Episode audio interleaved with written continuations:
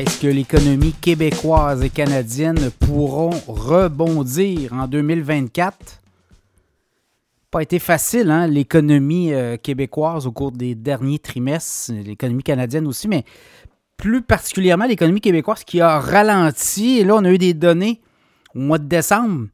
Et ça indique clairement que l'économie québécoise euh, est en zone, flirte avec la zone récession, c'est-à-dire une espèce de stagflation où on a une inflation assez élevée, là, et où l'économie, la croissance est très anémique, voire absente. Et ce que ça donne, et quand on regarde les prévisions des économistes pour l'année 2024, on devrait s'en sortir mieux en deuxième partie de l'année, mais les premiers six mois seront très difficiles au cours des prochains mois. On ne parle pas d'une lourde récession, mais quand même, on va encore flirter avec euh, des chiffres euh, près de zéro, même sous zéro.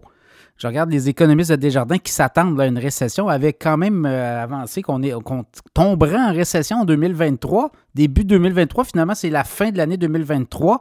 Là, on s'estime beaucoup à savoir est-ce que c'est une récession, une récessionnette. Ça semble plus être une récessionnette.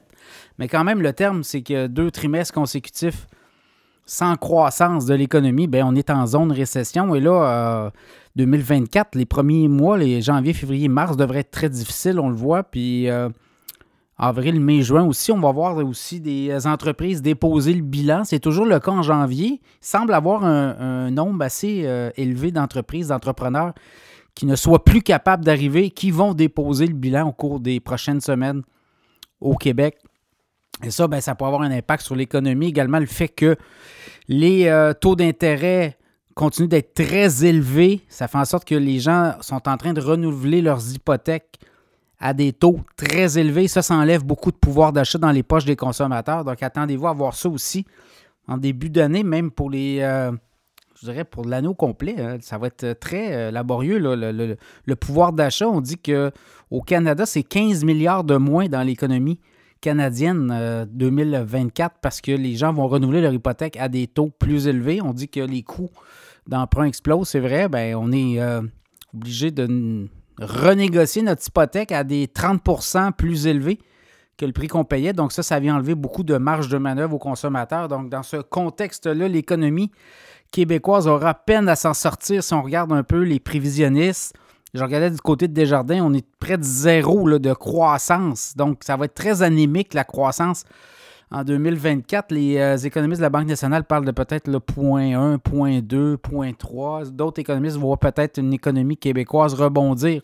Deuxième moitié, euh, peut-être à 1 pour l'année au complet. Donc, vous voyez, ça va être comme ça. Donc, les prochains mois, ça va être beaucoup, beaucoup de stagflation qu'on dit. Une économie qui stagne et qui a de l'inflation qui vient jouer aussi. Donc, ça joue dans la tête des entrepreneurs, ça joue dans la tête des consommateurs. Autre chose, les banques centrales auront la clé cette année. Une baisse de taux plus tôt que tard ben, ça va faire en sorte que ça va déclencher aussi, ça va remettre de l'oxygène dans l'économie. Donc, euh, si on s'attend à des baisses de taux, certains parlent même de janvier, certains parlent de mars. Donc, si on avait deux, trois baisses de taux cette année, 2024, ben, ça donnerait beaucoup d'oxygène. Ça remettrait aussi euh, des investissements sur euh, l'agenda pour des promoteurs immobiliers. On a identifié les terrains, on attend que le financement soit acceptable. Et là, si on a des baisses de taux, donc on va peut-être pouvoir partir euh, avec une optique qui aurait deux, trois baisses de taux dans l'année, peut-être même quatre baisses de taux pour 2024 et après ça, 2025, encore là.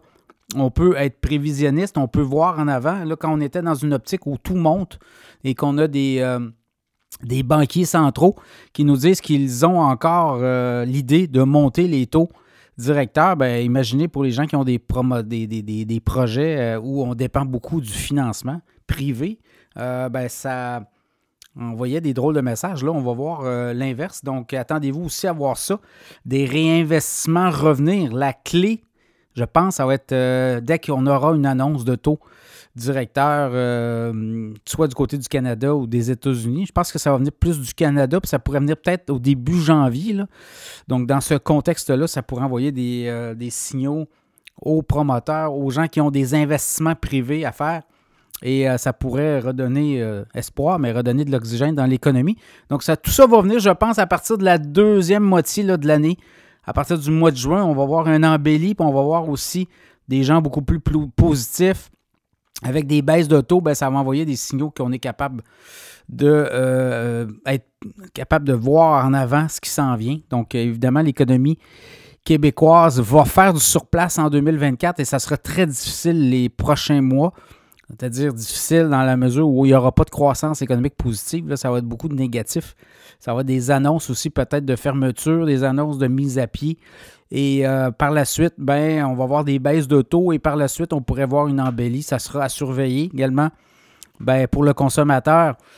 Pour l'instant, on renouvelle les hypothèques à des taux beaucoup plus élevés. Évidemment, les gens conservent leur emploi. Taux de chômage qui va remonter un petit peu, mais il n'y aura pas de mise à pied massive, je ne pense pas. Là. Ça, va être un atterrissage en douceur, mais quand même, ça sera euh, certainement pas une année facile au Canada, au Québec, au niveau économique. On doit s'attendre à avoir peut-être plusieurs mois là encore euh, très difficiles et par la suite, ben, on va avoir un embellie, on va avoir quelque chose de plus positif.